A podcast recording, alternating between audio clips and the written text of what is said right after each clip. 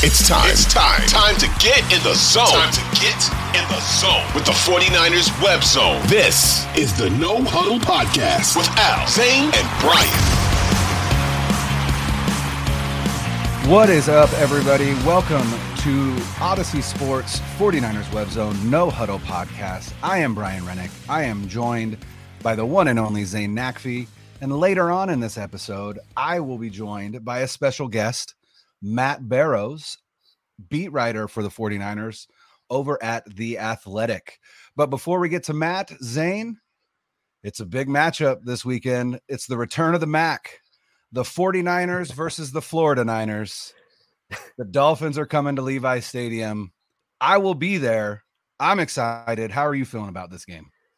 I expect detailed notes the next show that we have when we have a wrap show or game game after game show. You you want to I want to see a full notepad. I want to see everything. I want to know what Mike McDaniel was wearing. I want to know what shoes he was wearing. I want to know what length his sleeves were. I want to know everything, and I know you're going to give us that great information. I, I really do. Abs- but absolutely, it's supposed to be raining this weekend, possibly. Yes, yes. So, so he might be wearing he might be wearing rain gear, but we'll see. And it's interesting that you that you point that out as we dive right into this game. Dive, rain, huh? Wet water. Nice. Yeah, I like yeah. it. Uh, but as we as we get into this game, and it's interesting to me because this is the first time that either of these teams have faced an opponent of this caliber, and you can argue that the Niners face the Chiefs, and the Chiefs are, are mm-hmm. better than the Dolphins. And I would agree, but they were not at full strength. There were several players that were injured that are now coming back. The 49ers were not at full strength. Correct. They were not yeah. at full strength. And yeah. they were just starting to work Christian McCaffrey into the fold. We didn't know what the offense would look like. This was that stretch where the defense was was really banged up and not playing well, right? The Atlanta KC stretch and they were they were struggling there. It's a yeah. different defense now. And it's a different sort of sure. feel to the team as well. Jimmy's been playing better, although he didn't have a, a stellar game, but the offensive line kind of contributed to that.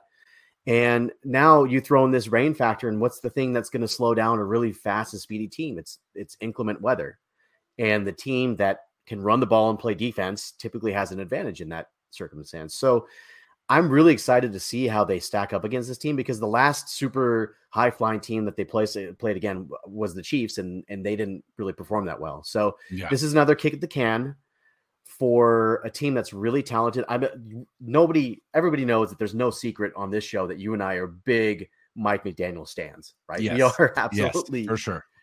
So what he's done down there has been phenomenal, and Tua has been playing very Jimmy-esque, if you will, right? They have similar statistics and they have similar sort of things that they they're asked to do in the offense. Tua has more mm-hmm. mobility mm-hmm. to him, but really yeah. they kind of found lightning in the bottle with Mike McDaniel. And, and I'm actually happy to see the success that they've had of there. A lot of smack talk coming out of Miami, though. It's really funny to see that Woo. because guys that we like, like Mostert and Jeff Wilson, and, and yeah. for some reason, Trent, Sher- Trent Sherfield got into the mix. I don't know if he's even seen the, seen right. the field this year. Right? One year, but, one year 49er Trent Sherfield. Yeah, it's, it's just weird. Yeah. But it's going to be a really fun game because I, I like these types of games, these measuring stick games, because if you come out on top, it's a really huge confidence boost for your team. And if you lose by a little bit, still a confidence boost because it shows that you can hang in there. I think that it'll be a close game. I think it'll be back and forth. I don't know if it's going to be a track meet again because of the weather. And I think that Kyle's really going to try to control the pace of this game. Concerned that I do have Elijah Mitchell, as we know by now, is out several more weeks with, the, with another MCL injury. He's on the IR. So it's basically McCaffrey and our favorite, one of our favorites, Jordan Mason, that, that are going to be in the backfield for the Niners here, and, and we'll have to see what they do with the running game. The offensive line did not have a good showing last game, and I'm hoping it was because of the short week, the weird week with Mexico. They get a chance to reset. They're at home, which is an advantage. And I, I mean, off to the races. I'm, I'm set, man. I'm ready to go. Yeah, the cool thing about this game is it feels high stakes just because it's you know the return of Mike McDaniel.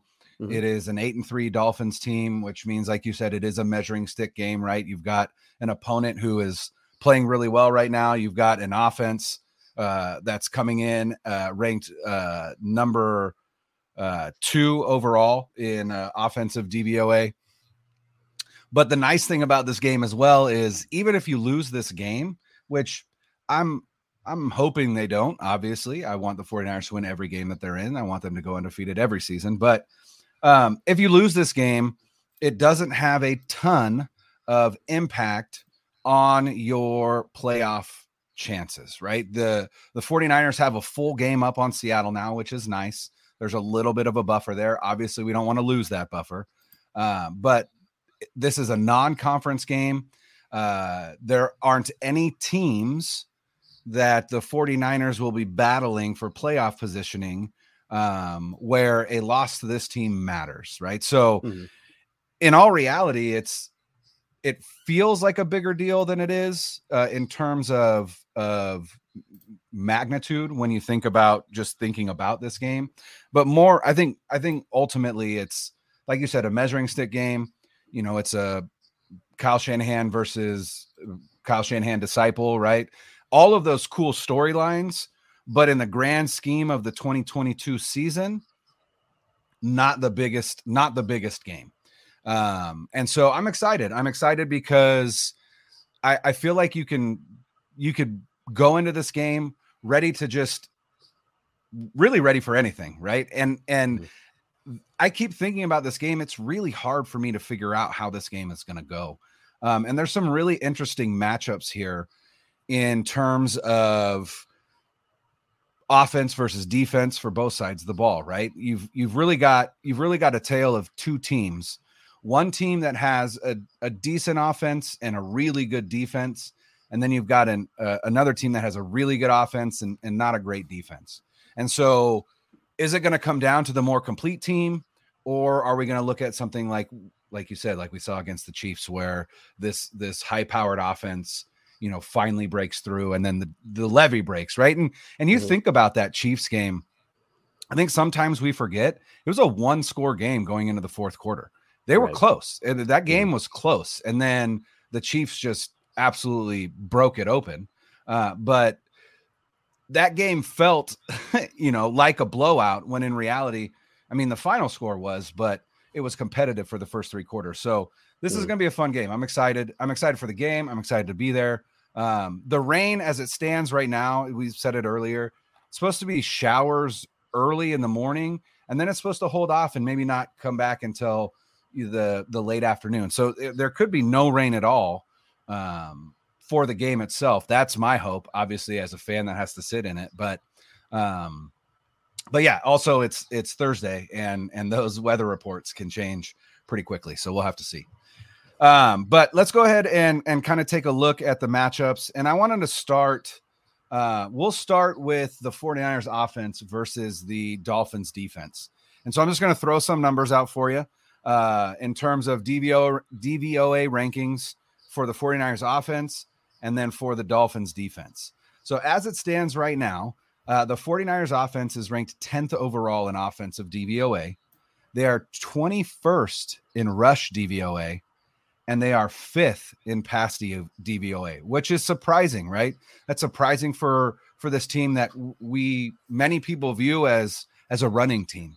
And in mm-hmm. reality, this team has been far more successful throwing the ball this season than they have uh, rushing the ball. Though over their past since this Christian McCaffrey trade, that that rush DVOA, if you just isolate since McCaffrey has been there, uh, I believe they are. I think they're in the top five. So they've gotten mm. obviously better. Um, the Dolphins defense overall 17th ranked in DVOA, uh, 12th against the rush and 25th against the pass. So there's some unique there's some unique matchups here. At least on at least I think so because if you look at the way to attack this Dolphins defense, it's through the air. They're mm-hmm. they're 25th against the pass. They're actually decent defending the run. So my question is, is Kyle Shanahan going to put this game in Jimmy Garoppolo's hands? Because based on based on the matchup, that's really the game plan that he should probably be looking at. Now, Willie, I don't know. Um, but the good news in terms of offensive side of the ball, Christian McCaffrey was back at practice today and so was Spencer Burford. So it looks like McCaffrey will be uh, in the game and Burford will as well. And then, like you said, uh, Mitchell has gone out. Now it's going to be Ty Davis Price and Jordan Mason. Haven't heard a whole lot about Tevin Coleman. I'm hoping that that it's it's just those two, um, at least mm-hmm. for this game. But but we will see. Yeah, I think that with looking at that Dolphins defense, you mentioned the, the DVOA numbers to to further that. So they're 22nd in the league in passing yards allowed, and they are 10th in the league in rushing yards allowed. So I think that to your point, that they're going to be able to be beat through the air if it's going to happen, and it's going to be a lot of the short, quick throws, similar to what we saw against. Uh, well, not necessarily against Arizona, but the the idea of Jimmy kind of like being able to stem the tide a little bit uh, in the first half, especially, is uh, you'll see a similar game plan as they saw as we saw in Arizona and and well Mexico against Arizona. And I think a lot of the short, quick stuff, dump offs to, to the running backs, McCaffrey. The only thing that I'm kind of concerned about when when we look at that, the safety outlet stuff, is that we don't know what we've got from Jordan Mason and TDP in terms of catching the ball. We know they can run. We know, especially especially Jordan Mason. We know he can run well, but can they be receiver? Can he be a receiving threat out of the backfield? And I think that that's a, a big deal this year in the offense that we haven't seen in years past is having that just running back out of the backfield to dump off to as a safety outlet. And, and they necessarily like they haven't necessarily used it too much, but I think that at some point, if you have to dink and dunk a team to death, then do it.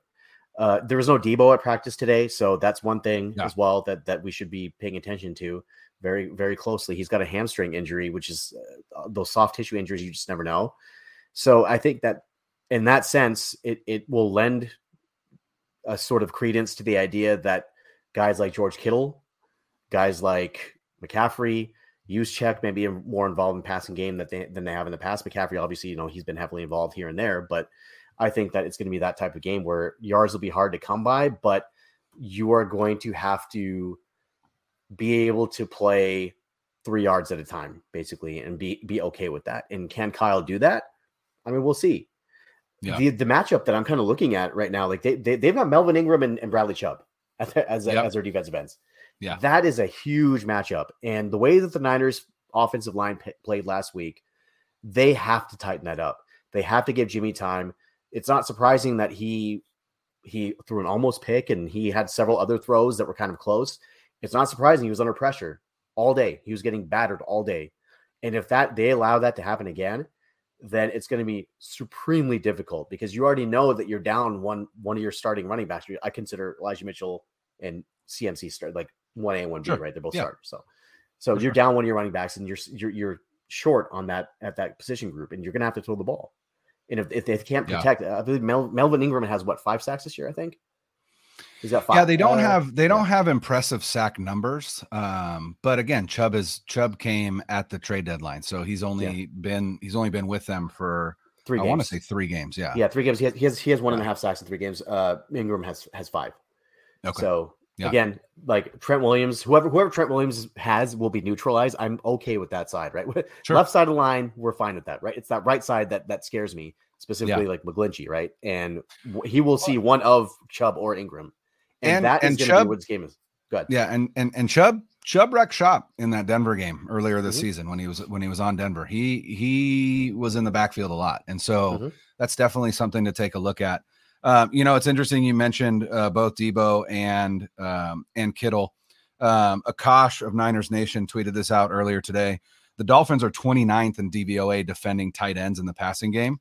Uh, mm. the only teams worse are Arizona, Jacksonville, and New York right? And what did George Kittle do against Arizona? So yeah. you're you're right. This definitely could be a George Kittle game, especially uh, if Deebo isn't going to go. But the other thing that I wanted to talk about, uh, our uh, our illustrious colleague, uh, Mr. Al Sacco, tweeted this out earlier today as well.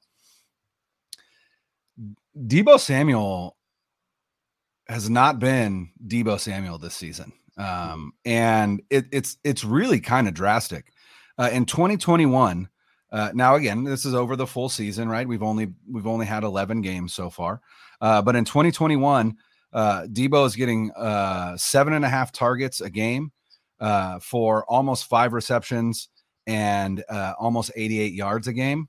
In 2022, the targets are there, the receptions are almost identical, but the yards 51 yards. His his depth of target has been so shallow. And so it's interesting. Um, you know, I, I said it earlier. Uh, Matt Barrows from the Athletic is going to be on, and that's going to be one of the questions that I ask him is, what what does what is his his opinion on what's been going on with Deebo? Why why has he been relatively uh quiet this season? Why why why haven't we seen more downfield uh, routes from him and things like that? So it will definitely be interesting. Uh, like I said, the Dolphins are better at defending the run than the pass, and so we'll see if Kyle Shanahan is is finally willing to start kind of putting things in in Jimmy's hands because we've seen it before. We've seen him come out and be pass happy against teams that are selling out to stop the run. That's what we did against the Rams. So they did against the Cardinals, right? And so we've seen it. Now, are we going to see it again? And and I think I think if the 49ers offense is going to be successful, it is going to be uh, through the air against this Dolphins defense. But let's go ahead, switch gears. Let's look at this high power Dolphins offense against. Sorry, one, one, one thought on Deebo. One thought on Deebo. Oh, go quick. ahead. Go ahead. So with Deebo, I think what you're seeing is possibly just Kyle being Kyle and evolving his scheme to give the ball to guys that are thriving the most. And that's Brandon Aiyuk, McCaffrey, Mitchell when he was healthy. And maybe it's just that type of scheme, right? Where it just revolves around the hot hand. And we saw this really, especially when in 2021, when they started running Deebo out of the backfield in the second half of the season. And that kind of was the jolt that got this team going. So I'm wondering if it's a similar sort of deal this year where they're going to start featuring Deebo a little bit more as we get closer to the playoffs to possibly have that that same sort of effect where you haven't seen much of him and we have all these things that we want to do with him and there'll be a time and a place for it and they may just unleash that closer to the playoffs. It's wishful thinking because he's an important piece of the offense. He's an important player. He was the MVP last year of the team. Yeah. You could argue. Oh, but I don't think it's an argument.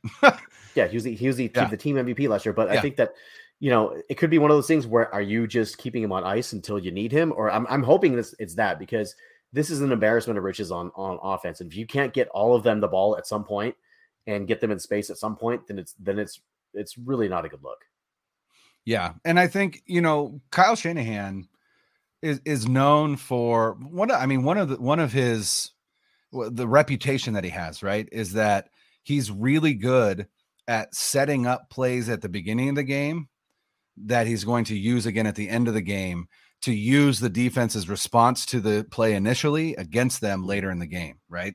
Um, and he's also notorious for not wanting to put things on tape too early. Mm-hmm. And so I'm wondering, like you said, maybe that's what we're looking at. Maybe, maybe part of it is, hey, you know, we're gonna we're going to try and spread the ball around. We're not going to try and feature one guy or another, right? But I've got so many plans for this guy. I've got so many plans for this guy. So it will definitely be interesting. But part of the problem is sometimes that's to Kyle Shanahan's detriment. All of a sudden we get to the fourth quarter and it's like, great, you didn't use these plays, but now you're down two scores and and now you've mm-hmm. lost this game. So hopefully, mm-hmm. hopefully we see Deebo not only get involved but start to be uh, a, a bigger piece of this offense uh, especially as we get later into the season. And then, you know, obviously the hope is a postseason, and they're well positioned for that. But uh, we're going to have to see.